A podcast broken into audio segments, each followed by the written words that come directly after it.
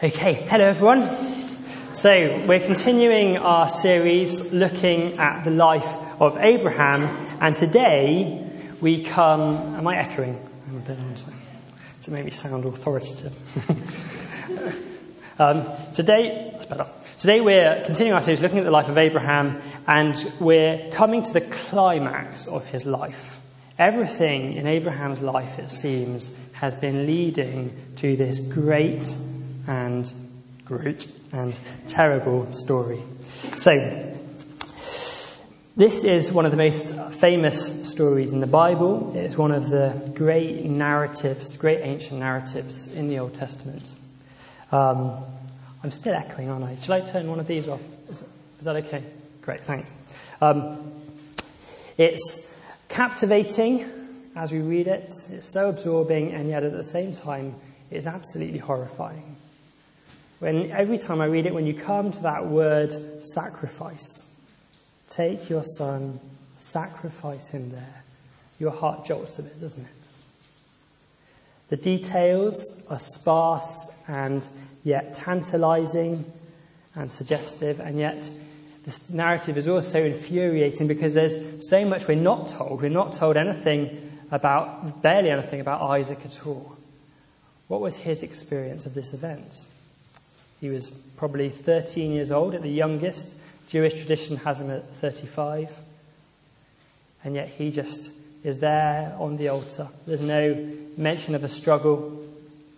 And if there was a struggle, I know who I put my money on 13 year old boy against a 100 year old man. He certainly has a story to tell, but we're not told it. We're just told about Abraham and God. This is something that happens between Abraham and God. And as such, I think we are completely out of our depths as we encounter this story. At least I am. We can't handle it. Try and imagine yourself in the shoes of Abraham as he's there above his son, raising his knife, ready to slit his throat. We just, we can't even, we can barely bear to think about it. It's too much. It's too hard. And the question arises almost immediately why does he have to do this? Why is he put in this situation? So they're the questions that confront us. What kind of man was Abraham that he could do this? And what kind of God would ask him to do it anyway? What kind of man and what kind of God? And what I want us to see today is two things, because whilst this passage raises both those questions really loudly in our minds, it also provides some pointers to answering them. So, as we ask the question, what kind of man is Abraham? I want us to see that we see a veteran of the call. A veteran of the call. And what kind of God do we see here? We see a God who will never despite how things appear, ever, ever let us down. That's what I want us to see. Okay, so first of all, then, Abraham, veteran of the call. What do I mean by the call? Leo Tolstoy, in his short book Confessions, um, writes this kind of fable of his life. And in it, he depicts a man running along who has the misfortune of falling into a deep pit with a dragon at the bottom. It really was unfortunate. And as he's falling towards the jaws of this dragon, he reaches out and grabs a branch. And he's there, hanging by this branch. And he looks up at this branch and he sees two little mice scurrying up and starting to nibble away at it. One's black to represent night, one's white to represent day. And on the leaves of this branch, there are little drops of honey. And the man, knowing that his fate is sealed, starts licking away at the drops of honey to console himself. It's a pretty bleak depiction of life, isn't it?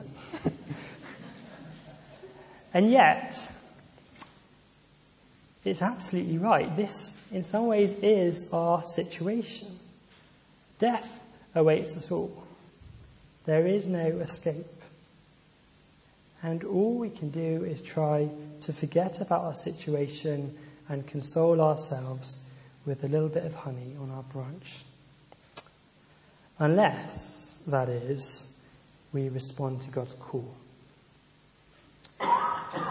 And the message of Abraham and the message of the whole Bible is that God calls us and in doing so saves us from perishing. That call is described in the Bible uh, in many different ways a proclamation of good news, an invitation to a feast, a gathering in of children like a hen gathers in her chicks. But however it's described, it always involves two things.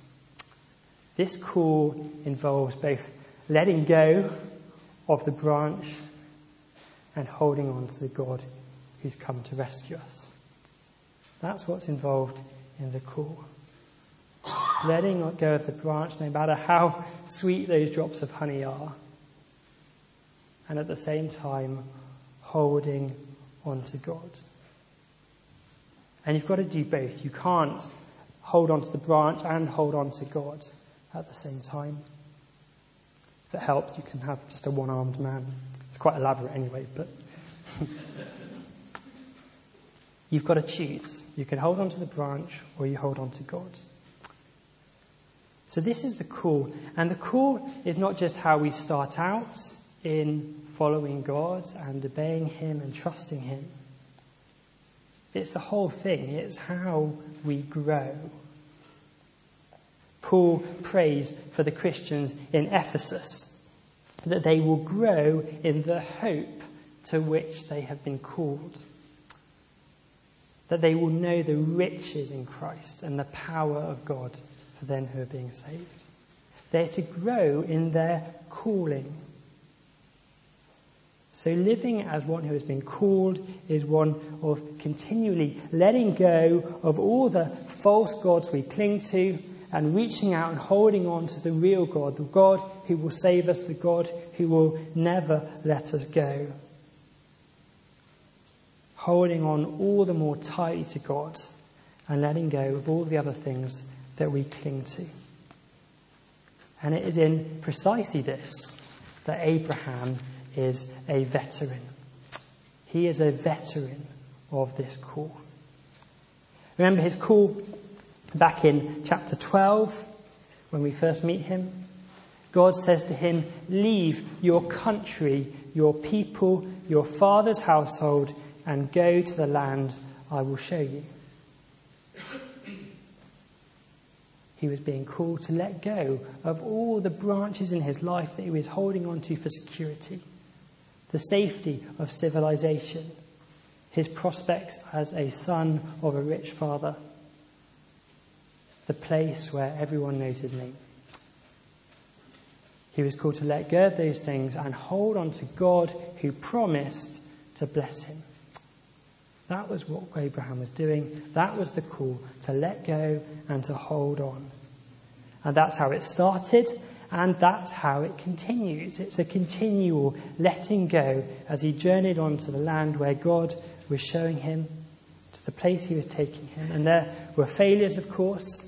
There were times which he continued clasping on to things and not holding on to God. But that's what God was teaching him to do letting go and holding on. Now, this is true. At midnight last night, I had not started this sermon. I had, I had written on my page the climax of Abraham's life. that was it. and as I was sweating away in bed and tossing and turning, Nay um, said to me, Maybe God's trying to teach you something. And then she rolled over and went back to sleep.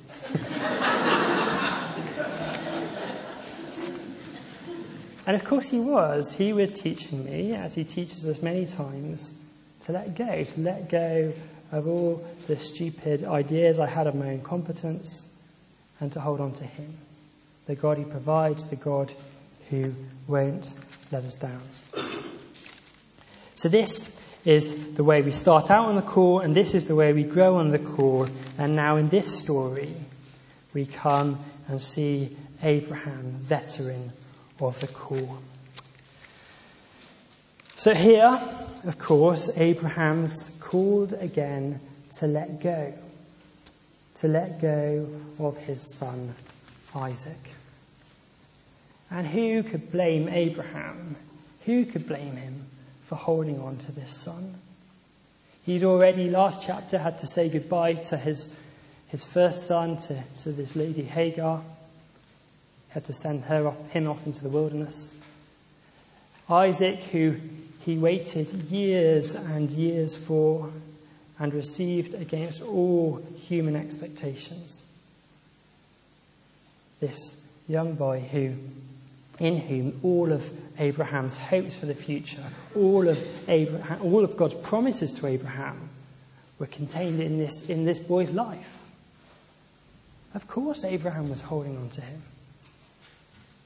But here, God says to Abraham, You've got to let go of him. It's not him, it's me you need to hold on to. It's really easy to hold on to people in our lives. Maybe it's a child that you waited so long for. Maybe it's a relationship you've waited so long for, and you think to yourself, that relationship is going to solve all of my problems. But of course, it won't, it can't. It's just a thin branch that you're holding on to that will one day break. And that person who you're relying on, who you're putting your stakes so highly on, cannot take the weight of it. And so, like Abraham, we've got to let go of those things and hold on to God. How do you feel when your child fails you or your partner lets you down? Does your world fall apart? You need to let them go, to let them be them to you, and let God be God to you. But let's look then at Abraham's response to the call, veteran of the call as he is. God says to him, Take your son, your only son Isaac, whom you love, and go to the region of Moriah. Sacrifice him there as a burnt offering on one of the mountains I will tell you about. Then, verse 3 Early the next morning, Abraham got up and saddled his donkey. He took with him two of his servants and his son Isaac.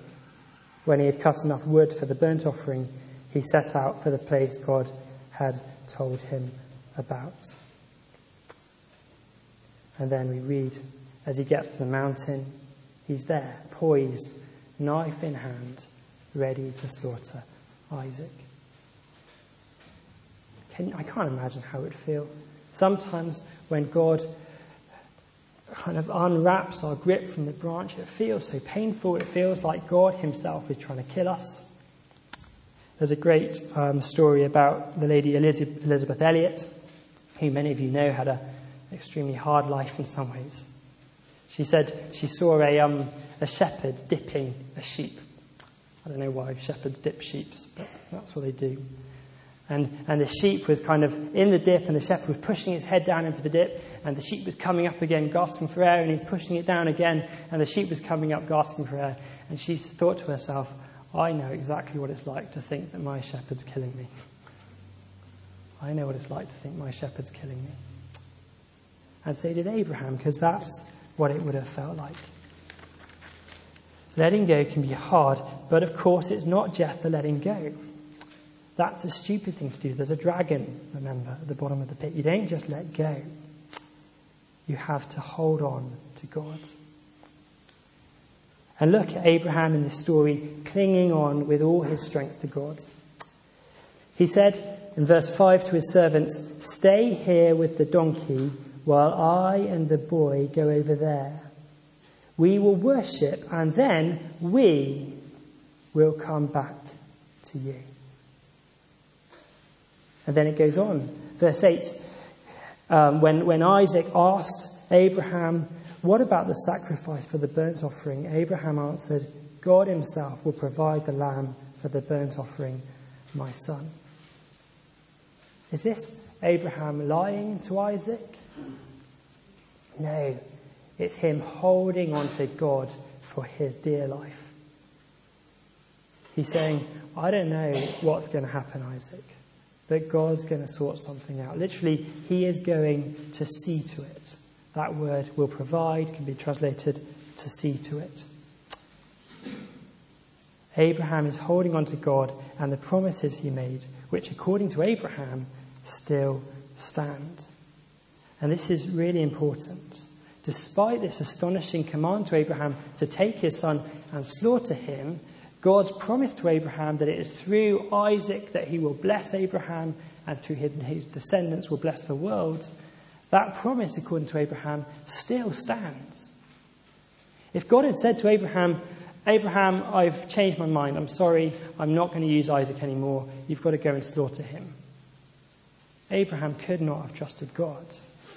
But God didn't say that. He said, Go, take your son, slaughter him. That's all. And although it makes the promise seem almost impossible, it's not impossible. And it is this fact that Abraham was banking on. In Hebrews, it interprets the passage for us when it says, by faith, when Abraham was tested, offered Isaac as a sacrifice, he who had received the promises was about to sacrifice his one and only son, even though God had said to him, It is through Isaac that your offspring will be reckoned. Then Abraham reasoned that God could raise the dead, and figuratively speaking, he did receive Isaac back from the dead. Abraham trusted God. He believed in him. He held on to his promises, even though he could not see how it was going to work out. He trusted God with the details and held on to the promises. And that is the sign of a veteran of the call. Oh, to be like that. So that's Abraham, veteran of the call. But now let's move on to our second question, perhaps the question that we feel more urgently. What kind of God would command someone to do this. Even, even if God never intended, which he didn't, for Abraham to go through with the slaughter of Isaac, why did God test Abraham in this way? So we've already seen that God wants Abraham to let go of everything. We've seen that he wants him to hold on to him more tightly than ever before because he is the only one who will never let him down. Okay, you say, I got that. But why was Abraham commanded to slaughter Isaac? Even if it was just a test to Abraham, didn't, and Abraham didn't know that, and surely Abraham could have devoted, uh, demonstrated his devotion in another way. Just like he sent off Ishmael, could not he have sent off Isaac into the desert? Why did he have to kill him? And did you notice the story, in some ways, if read just as an act of devotion, it doesn't really make sense, does it? Look at the conclusion. The climax of the story is when the bull appears and Abraham says, This is the mount on which the Lord will provide. That's the conclusion. The Lord provides. But that's not the issue, is it? Abraham wasn't slaughtering Isaac because he was short of sheep. Can you imagine that? Isaac says to Abraham, Where's the sheep for the sacrifice? Abraham says to Isaac, Sorry, we're a bit short of sheep at the moment. It's going to have to be you, but hopefully God will provide. No, that, that's not what the story is about. It's not in that way about provision. If it was just a test of obedience, the conclusion of the story should be I was willing to sacrifice my son, but I didn't have to in the end. But because I was willing, that's the main thing. That's what the message in the mountain should be Abraham's obedience. But it's not, it's God's provision. A death still had to take place, a ram still had to die. Something more is going on here. Sacrifice is, of course, an act of obedience and faith and devotion. But it's not the main thing about sacrifice. The main thing about sacrifice is about atonement, about making bad stuff right again. Let me try to explain. We think we have a right to life but we don't. Every breath we take in God's world, every day we see the sunrise, it's because of God's grace and His mercy. We don't deserve life. The Bible says we deserve death. The Bible's diagnosis of the human condition is desperate. Jeremiah describes the heart as being deceitful above all things and desperately wicked. And he's not just describing his heart or the heart of someone he knows, he's describing every human heart. He's describing my heart and your heart and Abraham's heart. Deceitful above all things and desperately wicked. If you think of yourself as a good person, you can't think of yourself as a bad person. I'm not really sure what to suggest apart from maybe getting married and asking your wife a few years down the line what she thinks. That helped me. but even that's not enough, really, because you only start to realize how dark and black your heart is when you start to get to know God. When you draw closer to God, draw closer to the light and see His goodness, only then do you see how desperate you are. And Abraham knew God. He knew how black his heart was. And he knew that when God called him to sacrifice Isaac, what he is being called to do is to make is to pay the debt to death that he owes. That's what Abraham knew. Abraham. Why Isaac? Because Isaac to Abraham was everything. Isaac was all of Abraham's life. Remember, this is a story about Abraham. It's not so much a story about Isaac. Abraham had to sacrifice Isaac because Isaac was everything to Abraham. All of God's promises to Abraham was tied up in this, in him. Abraham's past was made sense through Isaac. Abraham's joy in the presence was found in Isaac. Abraham's hope in the future was to be found in Isaac. When God asked Abraham to sacrifice Isaac, he was asking Abraham to pay everything he had. One commentator called Gerhard von Rod, which is, sorry, Gerhard von Rad, which is a, undoubtedly a brilliant name, he said, This is for Abraham God forsakenness. This is God saying to Abraham, It's over. You've got to pay your price. The time has come. And yet, of course, Abraham knew the promise. And so when he said to Isaac on the road to the mountain, God will provide, this is what he's talking about. God will provide to atone for my sin. And somehow, I don't know how, but He will keep His promise to me and to the world to bless us. God will provide. And that's what we see, isn't it? As we read, Abraham reached out to, sl- to slay his son. But the angel of the Lord called out to him from heaven, Abraham, Abraham, here I am, he replied. Do not lay a hand on the boy. He said, Do not do anything to him. Now I know that you fear God because you have not withheld from me your son, your only son. Abraham looked up, and there in a thicket he saw a ram caught by its horns. He went over and took the ram and sacrificed it as a burnt offering instead of his son. And Abraham called this place, The Lord will provide. Notice he calls it the Lord will provide. Not the Lord has provided, not even the Lord provides, but the Lord will provide. For Abraham, the question has not been resolved. The ram for his son, his only son, the son he loves, is that it? Is that all it takes? No, Abraham recognized that the ram was just a pointer to something else that God was going to do. Another provision of God. And on that mountain, the mountain which is now called on the mountain of the Lord, it will be provided. A few millennia later, the, the temple was built. And there the Jewish nation brought their sacrifices to atone for their sin. But even that wasn't it. It was pointing beyond that to our Lord Jesus, who just a few um, hundred meters up the road from the temple was slaughtered on a mountain. And so we read in John 3:16, God so loved the world that he gave his son, his only son, the son he loved, so that whoever believes in him will not perish but have eternal life. Please know that God can be relied upon.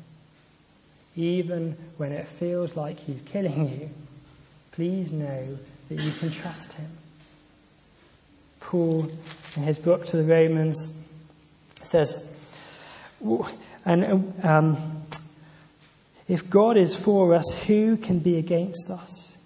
He who did not spare his son, his only son, the son he loved, but gave him up, will, what, how will he not also give us all things?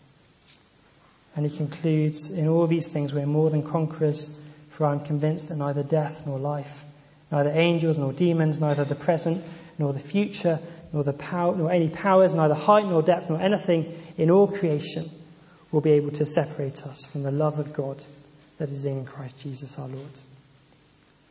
Our God will provide. We can know that. But we've got to hold on to Him. We've got to let go of whatever fake God we're holding on to and hold on to Him. John continues God did not send his Son into the world to condemn the world, but to save the world through him. Whoever believes in him is not condemned, but whoever does not believe stands condemned already because he has not believed in the name of God's one and only Son. This is the verdict. Light has come into the world, but men love darkness instead of the light because their deeds were evil. Everyone who does evil hates the light and will not come into it But whoever lives by the truth comes into the light, so that it may be plain, seen plainly that what he has done has been done through God. Come into the light. Let go of the branch that you're holding on to, the branch that will fail you, and hold on to the God who will never fail you. Let's pray.